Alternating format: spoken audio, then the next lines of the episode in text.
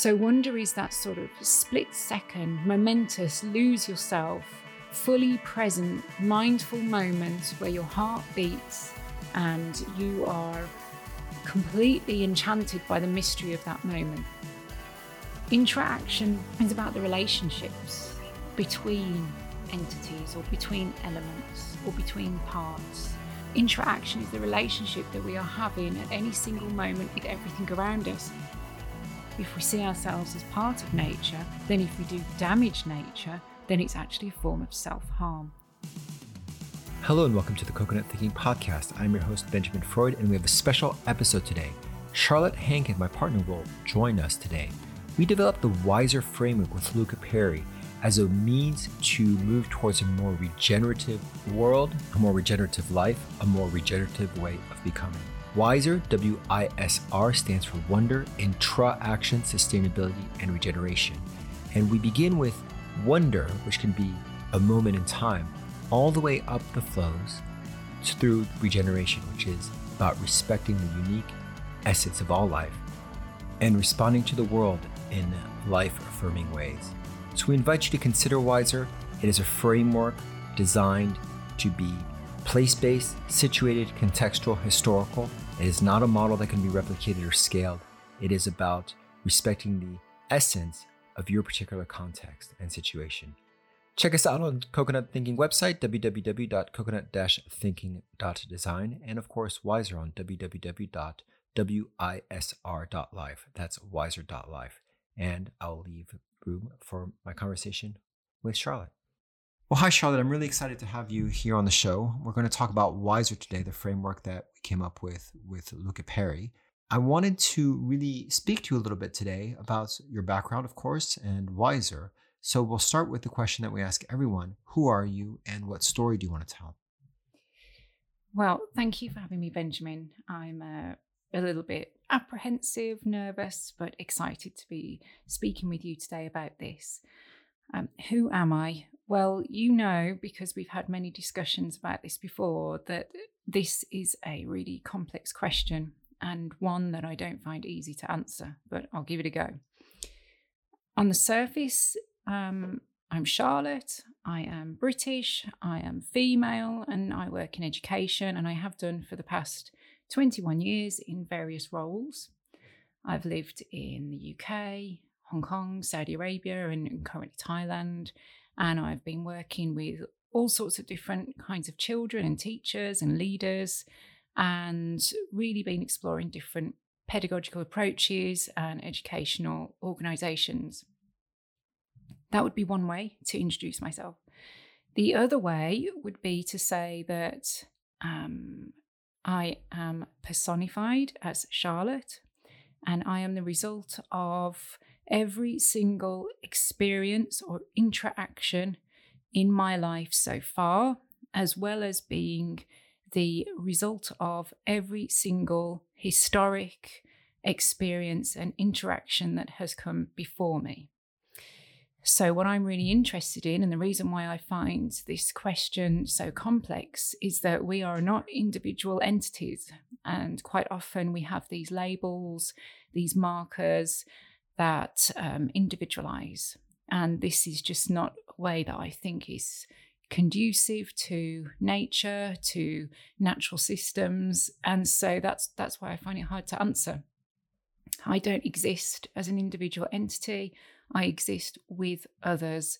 Um, and I use the term others to describe other people, other humans, as well as other species. And none of us live in isolation, apart from, separate to, divided by others. We are all coexisting, interacting in every moment of our lives in a way that is dynamic and cyclical. And so that is why it's hard to define who we are. And obviously, we rely on these um, these judgments, these markers to increase efficiency. But what is sad is that in that attempt to make life efficient, we lose so much uh, richness, depth, history, um, and breadth of all of our existences. So, but for the purpose of this podcast, yes, I'm Charlotte. I'm an educator and um, have a lovely husband, and live in Chiang Mai together. So, we're going to talk about Wiser on this podcast. And Wiser is, in many ways, um, something that's difficult to grasp. It's got a low threshold, a high threshold, depending on how we approach it. We want to get into a little bit the history of Wiser and how it came about, and also its significance or potential significance in the world of education, perhaps beyond. But in order to enter that conversation, I'm going to ask you the question that we ask everyone, which is how do you define learning? Again, such such a complex question to answer, and and you know my travels and my experience, it is something that has um, really yo-yoed in my mind, backwards, forwards, around, inside out, upside down over the years.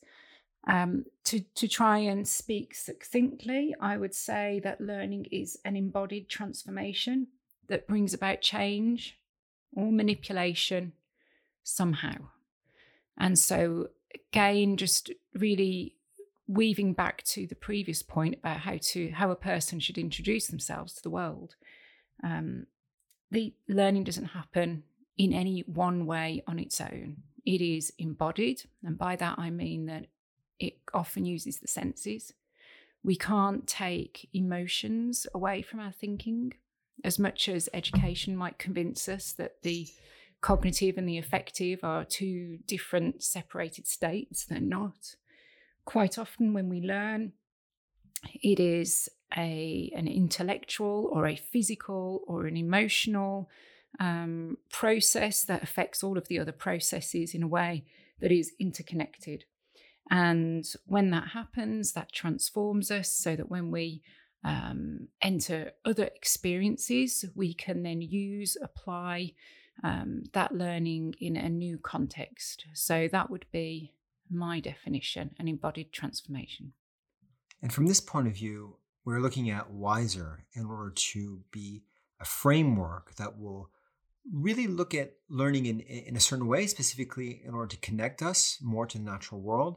And when we think about Wiser, there's there's really two different levels to Wiser. There's the wonder and the interaction, which is the W and the I, and then sustainability and regeneration, the S and the R.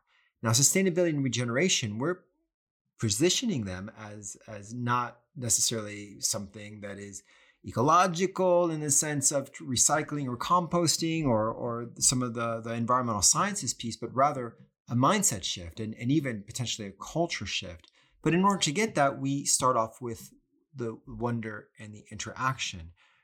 In order to really try to access this framework and, and the simplicity of it, but also the complexity of it, perhaps you can tell us a little bit about Wiser and history and, and what some of these words might mean, at least as an introduction. Yeah, sure. Um, well, perhaps first of all, if I explain how Wiser was conceived, it was one year ago in the school holidays where I was reading yet another news article about um, some form of climate change. Uh, I don't remember what that specific article was, but I remember it was really a cumulative effect of all the disturbing and distressing news that is out there from across the world today about how our environments are changing as a result of, of um, rising temperatures on the planet or the destruction of rainforests or another species that's been added to the endangered or vulnerable lists. It is that cumulative effect. And some people will call this eco anxiety or ecophobia. And I think that's very much what I was feeling at that time and continue to feel even to this day. So I, I sat there and I just thought, wow, there has got to be something that can be done. What can I do to respond to this anxiety that I now feel?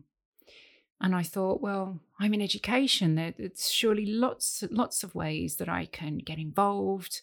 Um, and I just felt such a sense of hopelessness because what I didn't want to be doing was thinking about another recycling initiative or, you know, how do we conserve the water or let's turn off the air conditioning. As you say, it needed a mindset shift. And it was really a book by Jeremy Lent called The Web of Meaning that really um, made me think because in this book, um, Jeremy Lent writes about how we need a new worldview. And I thought to myself, that's absolutely the answer here. We do need a new world worldview because anthropocentrism is so imbued in our everyday behaviors, language uses, um, organizations, politics, economy, etc.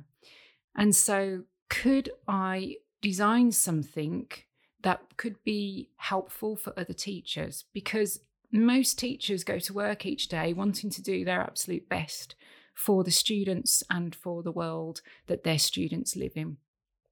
And so a lot of a lot of the teachers out there who are not environmental scientists or biologists might think, well, I, I want to do my part. I want to play my role in supporting the climate change agenda but I don't know where to start. I don't know what to do. I don't have the expertise or the knowledge to know how to move forward with this. And so that's when we get back to the same old recycling initiative, water conservation, turn the air conditioning off, and, and so on. And those things are important, but they're not enough.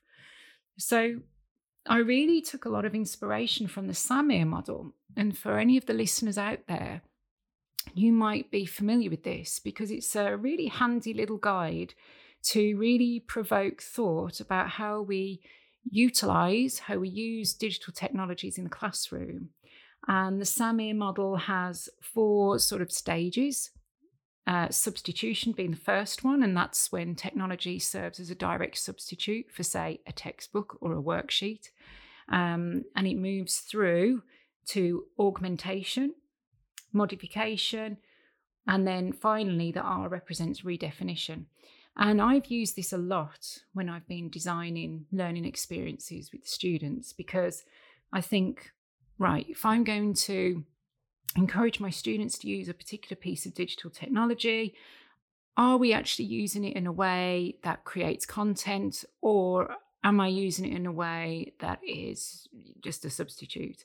And sometimes we do need those um, substitution for um, previously used technologies, but obviously that can't be the sum total of a classroom experience for a student. They need to be creating with technology. And so I thought, right, that is something handy that can be pinned on a notice board or placed in a teacher's folder. What if we had something like this to support sustainability education or environmental education, however we, we wish to term it? And so I thought, okay, let's have four stages then. Simple stages with a nice snappy little acronym that people are going to be remembering when they plan their their learning experiences.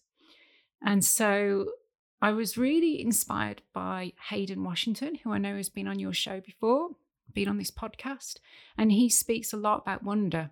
And he says and i'm going to take this from um, haydn he says the one thing that everyone can do is um, express awe and wonder at the natural world in their attempts to be more sustainable. And so I thought, okay, great, that's something that all teachers can do wonder for the natural world. So maybe that could be the first kind of um, stage. And then I was thinking, teachers have to take their students outside. You actually have to go and be in the natural world in order for students to develop a relationship with the natural world. Because I think a lot of the problems that we have with the worldview that we currently hold is that nature is the other side of the window. It's the other side of the glass. It's something we look at, it's out there. We're not necessarily um, directly experiencing nature as we go through our day to day business, whether that's school or home or going to the office or wherever. Um, and there, there seems to be literally a divide between us. And so, whilst we can express wonder from indoors, because we can listen to sounds, we can look at beautiful images, we could watch a documentary show. I know that that's uh, whenever I watch David Attenborough documentaries, I, I, I feel a sense of wonder. Um, so, wonder can be experienced from inside. But there comes a point where you have to go and physically experience the natural world. And so this is where interaction, which is sort of the second flow, really comes in. Um, and from there, from interaction, and I can go in a little bit more detail later on about each of these four areas. We then have sustainability, which is probably a concept that a lot of us are familiar with. And finally regeneration, which is something that you, Benjamin, I know, have spent a, lot of hours um, studying and, and, thinking about.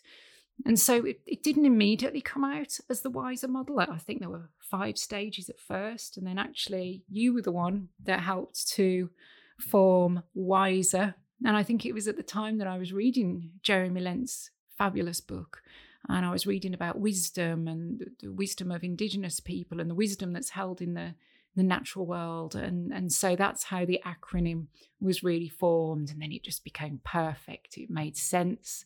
And um, with your input and my input, I feel that we we created the the start of a really beautiful framework that would really help teachers and educators to design experiences that would really support this um, global movement towards reducing anthropocentrism and supporting a more ecological or social um, constructivism towards how we uh, think, do, and make in the natural world. And of course, we brought in our good friend Luca Perry uh, in mm-hmm. this because he's absolutely brilliant and he was able to stress test and provide mm-hmm. creative ideas and and really form so much of what the framework is in terms of its its concepts and its depth as well uh, in in that uh, collaboration uh, and his brother. Yeah, well. and what, what was really great about Luca's input was that he really teased out of us um, the the spiral, the the symbol, if you like, of the wiser framework, and and that was just a fascinating process because Luca was encouraging us to think very visually about creating something that would have stickability, I guess, that other people would be able to draw upon and remember. Um, and that process of using something visual without the language, without the words, to really encapsulate um, a thinking on our part, this, this new world view that is, I mean, we want it to be simple so that people can use it, but actually, what's behind this, what might seem quite simple on the surface, is, is deep and it's complex and it's years and years of um, thinking on, on our part. So, that was, yeah, it was a fantastic input from Luca and, and his team. Now, one of the things that I really want to stress here is that we talk about changing worldviews, which actually sounds like quite a task. Uh, and, and we certainly wouldn't put ourselves in a position to think that we're going to change the world and, and, and, and those the mindsets of everyone and, and change the paradigms for every single person on earth. I think that is in many ways the source of the anxiety that we feel as, as we're confronted with these global crises and facing these, these massive boulders that we're trying to push uphill through mud uh, is is fr- incredibly frustrating. But one of the things that you pointed out is that this is designed for teachers. Now, this could also go towards administrators and, and really anyone and maybe outside of school increasingly as we look to go beyond school. I, I really want to talk about a little bit about the simplicity of Wiser and its depth at the same time, this tension and these contradictions, because the idea of regeneration and sustainability are really tremendously complex. But the way that we have brought it down is to talk about, for instance, regeneration in terms of what is life affirming, what is the, I, the respect of unique essence of all living things. And if we can be guided by that star of respecting the essence of all living things and acting in ethical ways that are life affirming, then maybe it's a little bit more palatable, it's a little bit more understandable and doable. But I really want to mm-hmm. get your thoughts here about this idea of wonder and how you mentioned that with Haydn Washington, anybody can experience wonder and awe. And that's really, whereas regeneration could be a world changing paradigm that is, you know, uh, something that lasts for hopefully centuries. Wonder is a moment. It's an instant. It's it's it's really something that that can perhaps not even be be uh, segmented in terms of time. Mm. I, I'd like to get your thoughts on this and how that works in the classroom, and specifically, what is different from wonder from, say, a provocation? Mm. Yeah. Um, for me, wonder is actually quite tricky to articulate, but I'll, I'll give it a go. The way I think about wonder is this this sort of childlike enchantment, curiosity, um, excitement. It is about going beyond yourself. It is about losing yourself, forgetting yourself, and your attention is placed on the subject or object of wonder. And so I like to think of wonder as connected to affect. And affect is quite similar in the sense that it, is not something that's easy to define, but it would be full a full-bodied experience, a full-bodied moment where you might feel your heart beating, or you might feel yourself with that wow, that wow response to um, to the, the stimulus. And so wonder is not about asking questions. Wonder is not about saying, oh, how did that spider create that beautiful web? Because as soon as you start to question, you are moving beyond a stage of wonder. So, wonder is that sort of split second, momentous, lose yourself, fully present, mindful moment where your heart beats and you are completely enchanted by the mystery of that moment. And then what follows from wonder is the the intellectual wonderings of why something happened and why it's perhaps built like that and and and what materials may have been used to construct something so on. So it is something that is not tangible. You can't sort of um, hold it in your hands or put your finger on it.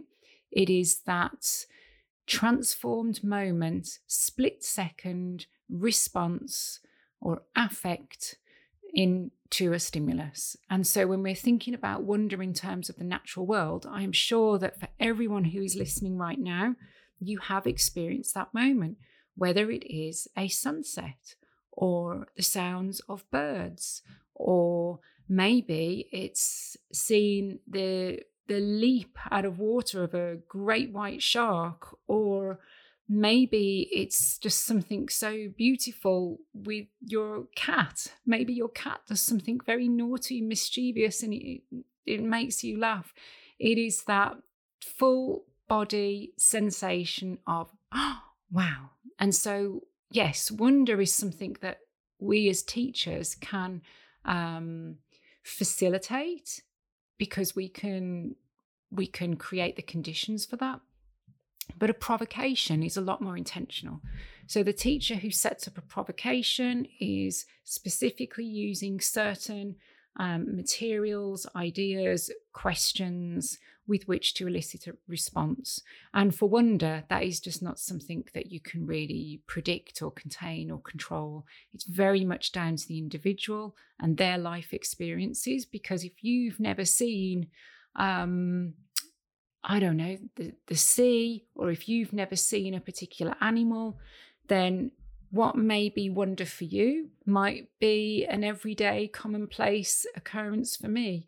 And so wonder is really unique and special to that individual. And, and that's why I like to think of it with this childlike enchantment, because what is so wonderful about young young children is that they experience a sense of awe and wonder about so many everyday, mundane um, experiences that we take for granted. And this is something that we can really learn to harness from children, whether it's the the fire engine that drives past, or whether it is um, an advert on TV, or whether it's a seemingly everyday object to us, that's quite normal. But for a child, because it might be a new experience or something quite special, you can see that they experience that sense of wonder. And so it's really unique for, for everyone, um, which is what I see as being different from a provocation, which is quite often about um, moving your students perhaps more intellectually, whereas wonder is about your senses and, and your emotions and, and, and having that sort of minute, tiny response to stimulus.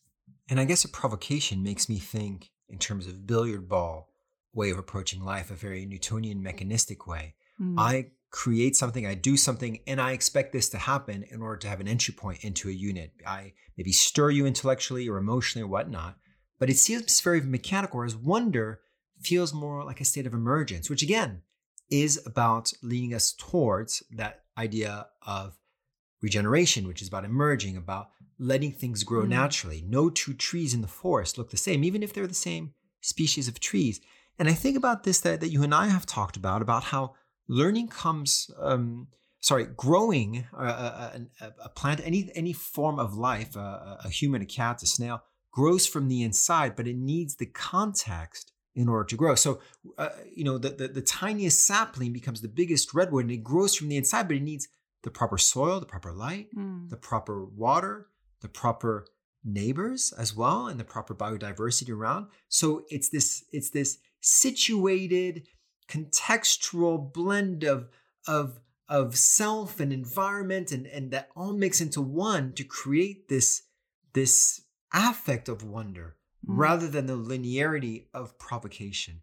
And mm. I'm speaking like this in order to perhaps also segue into the idea of intra-action, which mm. is different from interaction, and see what your thoughts as as one flow of wonder goes into the flow of interaction. Right. Yeah.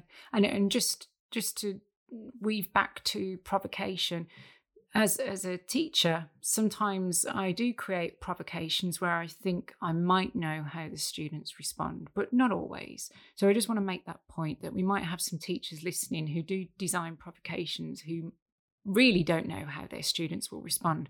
However, I do agree with what you're saying about this sort of linearity of learning in terms of a provocation, um, because it is somewhat contained which is not what we're trying to um, encapsulate or communicate with wonder. And so, yeah, the interaction is the the second sort of flow or um, elements to discuss in the wiser framework. And interestingly, this was interaction to start with. And the thinking here was you have to go and interact with the natural world. I always come back to the fact that we, we can't just expect our young people to have relationships with the natural world if they don't actually go and interact with it. If they don't smell it, touch it, feel it, um, look at it, uh, feel moved or stirred by it. When I say it, I'm, I'm meaning the natural world and other species who, who live within that world, of which human beings do. I don't want to create that separation. But I'm reading um, at the moment a lot of work by ecofeminists, and there's one in particular who has who's really moved me, and that's the work of Karen Barad.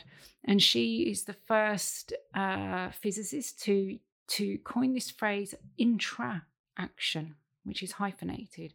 And so what what Barad writes, which makes total sense. Um, is that we don't enter into any situation or experience as a solo entity. And this goes back to how I introduced myself in that I, I don't exist as Charlotte, as this this solo person who moves through experiences in life again in this linear way, sort of adding to my my bag of experiences, and that I remain very much Charlotte with a few kind of enhancements or you know flares along the way. Um, interaction is about the relationships between entities or between elements or between parts. And when we think about our experiences in the natural world, it isn't about the snake and me, for example. It's not just about two living creatures in that moment. It is about the conditions. It's about the conditions, as you spoke about, with the soil and the rain and the weather. Interaction is the relationship that we are having at any single moment with everything around us. So, if we take this conversation right now, it would probably be very different if we were sitting outside in April. And in Thailand, April is incredibly hot um, in direct sunlight, perhaps feeling mosquitoes nibbling at us, the, the conversation would no doubt be very different. And equally, if we were speaking right now with um, dodgy internet connections and um, tech, digital technology letting us down, perhaps, I'm sure that we would be using different choices of words and feeling pretty frustrated. So that would also affect our conversation. So right now, as we have this um, conversation, we've got a microphone, we've got lights, we've got a certain temperature in this room. Um, there's the way you're making eye contact with me, which, you know, impacts me, it creates an affect. Um, I can see that it's going dark outside. All of these things we are in relation with. And so the, the interrelations that are happening right now are all creating this particular condition for a conversation. And it's the same when we are teachers and we design experiences for the students. It's never about individuals coming together. It is about the relationships between everything in that moment. And so when we think about ex- designing experiences in the natural world, we take our students outside. They have to use their senses to experience the natural world. And we're going to experience the weather. We're going to experience the sounds in the environment. Some of those might be man made sounds, maybe music or cars. Um, and, and some of those will be the sounds of um, other species, maybe birds. Maybe we'll hear crumbling of leaves, crackling of twigs, like whatever. But all of these things are interrelating all the time um, and that is interaction. And so that's important to to really slow down and think about because, like I said, if you do not have a certain experience, we cannot expect students to have a relationship with the natural world. And if they don't have a relationship with the natural world, they're never going to care about it. And if they don't ever care about the natural world, then they're not going to develop empathy when the natural world is suffering or struggling, which is what we see in all of our news articles today. And one of the things that I want to bring up here is something that will probably leave as a thread um, for someone else to pull, or, or maybe we'll pull on it in some other podcast. Because when you mention the conversation that we have, when you mention what happens and, and the, the, the context in which we're having this conversation and how it creates affect, I'm I'm kind of sitting awkwardly here in front of the mic. I've never done a podcast recording before with someone right in front of me. It's always been on Zoom. We've had to kind of make sure that the room is cool enough in order to uh, to not have the humming of the uh, air conditioning or the fan in, in the background. Um, th- there's a lot going on here that affects this conversation, and so I'm thinking about not just what you said in terms of how we are in the natural world that we are part of that assemblage in that, that is our context but the thread that i'm going to leave hanging is in terms of school and education how there is no isolation of the individual as you mentioned very early on which means that the conditions around which through which in which within which each learner experiences anything is is is is unique and situational and historical. And any kind of assessment that tries to standardize the um, capturing of information fools itself because the context is unique, situational, and and and historical. And so this is again a way to move into this idea of regeneration, which is about respecting the unique essence of every living thing but also, we could probably extend that to respecting the essence of every assemblage, every situated, momentary instant that is fleeting and has already disappeared, which cannot be standardized because no two event mm. is the same. So again, I, I, think there's layers of depth here that mm-hmm. we may or may not be able to explore. We may not be the right people to explore, but hopefully someone will, will take that up as well. Right. And, and I think the individualization of students in education systems across the world is probably for another podcast at another time. But yes, as you stress, we are an assemblage, we are um, all communicating reciprocally. And the idea that only teachers can give students agency is just so absurd. And and yes, like you say, someone else listening, I'm sure, will be, be able to pick this up. But interaction in the context of Wiser is really about acknowledging that everything has agency and that everything has um, the potential and the opportunity to affect everything else around it. Um, and so, yes, when we think about how we measure and score students individually and we try and take them out of their natural world, take them out of nature, it's just so absurd. Um, but I, am really glad you raised that point because it is very much, um, very much damaging in terms of how we try to sometimes immerse students in certain experiences, and then in other ways we take them out of those experiences. So education is very strange in many ways.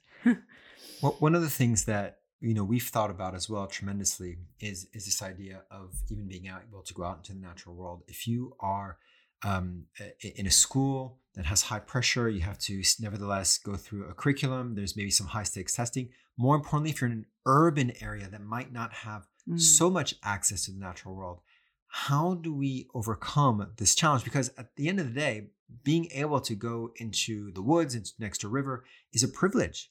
And, and, and some urban settings don't have the privilege of accessing these places. That's, look, it is what it is. If you are a teacher with limited access to the natural world, then this is a different ball game. And I'm not going to pretend that this is um, the same as um, an educator who has an abundance of natural world right outside their classroom. It, it's not the same.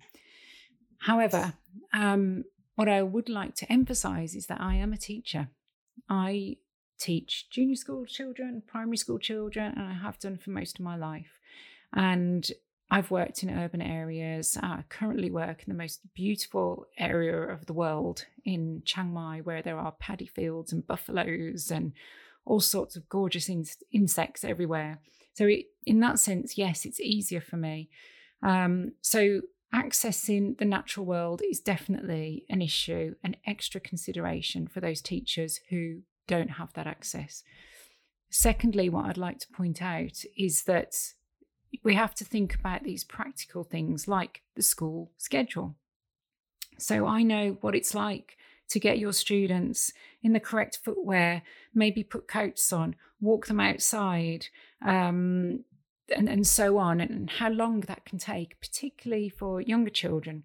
But I do remember visiting some schools in Finland where they're I was amazed because their students were so fast at taking off their salopettes and putting their skis to one side and getting into their their classrooms. Um, it just amazed me how students in the UK were so much slower. But I think that's indicative of the nature of the Finnish education system that students are used to being outdoors so much more than say UK students, and that a lot of that could be to do with access accessibility to the natural world, but it also could be something to do with the way that their schedule is designed so that they have been able to, over time, hone these kind of important transitions of moving from one space to another. Um, so, in terms of just just to pause a moment on wonder, you can of course bring aspects of the natural world into the classroom, um, and one of the one of the really beautiful um, experiences I designed a few years ago with um, poetry actually. And it was a, it was really i can't remember exactly what it was but it was river poetry. And i brought in a lot of pebbles and shells um, seaweed uh, these kind of tactile resources and materials that students could hold. We described the textures. I remember them putting the shells up to their ears and listening out for the sea. And there were some students in my class at that time who had never been to the seaside, they'd never been to the coast at the age of 10. So having those um, direct first-hand experiences with the shells and so on was was really quite mind blowing for me and for them, actually. Um, and so that obviously supports interaction. Can you bring aspects of the natural world, clearly not necessarily living creatures? We have to think about our ethics here in terms of how we handle them and the stress that that might cause them. I'm not necessarily an advocate of bringing animals into the classroom, I have to say. Um, but there are. Um, sort of leaves or wood or, or, different resources that you can bring into the classroom. And I know that a lot of early years settings um, do a great job of this. Um, and in terms of encouraging or designing interaction, um, yeah, that there is no magic wand to say bring the natural world to the students if it's not easily accessible in the the the proximity of their school. And I guess the question, as always, is not an easy question to answer, but what would it take to bring the natural world to urban areas? And this is, of course, a bigger systemic conversation about our separation with the natural world. But if we live in the urban areas of concrete and, and metal and glass, this perhaps is one of the reasons why we're in this situation that we are today. So maybe this is a bigger systemic conversation to have. And we're not mm-hmm. trying to solve that. We're just trying to perhaps open up the door to that conversation, or at least be one of the hands that pushes on that door. Mm-hmm. And I think it's important as well that we don't want to be appropriating nature for our own uses. One is not a means to an end because that is actually perpetuating anthropocentrism. The natural world isn't there for us to bring inside, to decorate our spaces and to smell good and to serve us. It's not there for us to capture, to um, to rip up, to destroy. Uh, it's not wallpaper. I mean, yes, flowers are beautiful to look at, but I'm, you know, I, I, am not really someone who wants to take flowers out of the ground, put them in a vase for my own sort of entertainment. So we have to be very careful about how we are uh, bringing the natural world to us humans because it all comes back to that worldview. If we see ourselves as part of nature, then if we do damage nature, then it's actually a form of self harm. And these are the problems, as you say, that we find ourselves in now. This is this kind of thinking, this way of being, is what leads to uh, the rise in temperatures, the plastics in the ocean. We, we, we can't be thinking about, well, what's good for the human here, even though intentions might be good. So there is very much, and, and this probably is connected to the, the next parts of the wiser framework, which I think we're going to discuss another time. Um, but this this is all part and parcel of how our how our actions, our thinking, our doing, our making is towards protecting and sustaining life. And we'll um, bring this conversation to an end with sustainability and regeneration still left there. And, and we're not going to do the insult of uh, wrapping uh, up sustainability and regeneration in, in four or five minutes. So why don't we just go all out with the absurd and just leave it at reading how we conceptualize or, or, how we have framed sustainability. If we could just read that and we're going to at least go as superficial as possible and explore these concepts at a different time. Let's just go all out. Sustainability, what does that look like in the wiser model or, or how do we conceptualize it? Okay, so we conceptualize it as learning as guided by a set of ethics which emphasize balance of energy and resources in nature. What about regeneration? All right. So, regeneration, we are conceptualizing as learning, as honoring and expressing the u- unique essence of every member of nature. Well, Charlotte, we'll leave sustainability and regeneration perhaps for other conversations with others that we'll include within the community because this is mm-hmm. certainly about opening it up and co creating with the community. Again, the co creation of Wiser is something that we can explore else. Thank you. And I'd like to also thank Luca Perry, uh, who has been really instrumental um, and also William Perry's brother. Uh, both of them have been instrumental in, in, in designing uh, the Wiser framework. I'm going to ask you one very, very last question quickly. Why are we calling it a framework and not a model? Because a model is easily replicated, whereas a framework is more open um, for the, the the user as an entry point wherever they are at. Beautiful. Thank you. If you'd like more information, check us out on uh, Coconut Thinking. Uh, the website is www.coconut-thinking.design. And Wiser Model, can find out more on www.wisr.life. That's W I S R dot life. Again, this is uh, Benjamin Freud with Charlotte Hankin, www.coconut-thinking.design and www.wisr.life.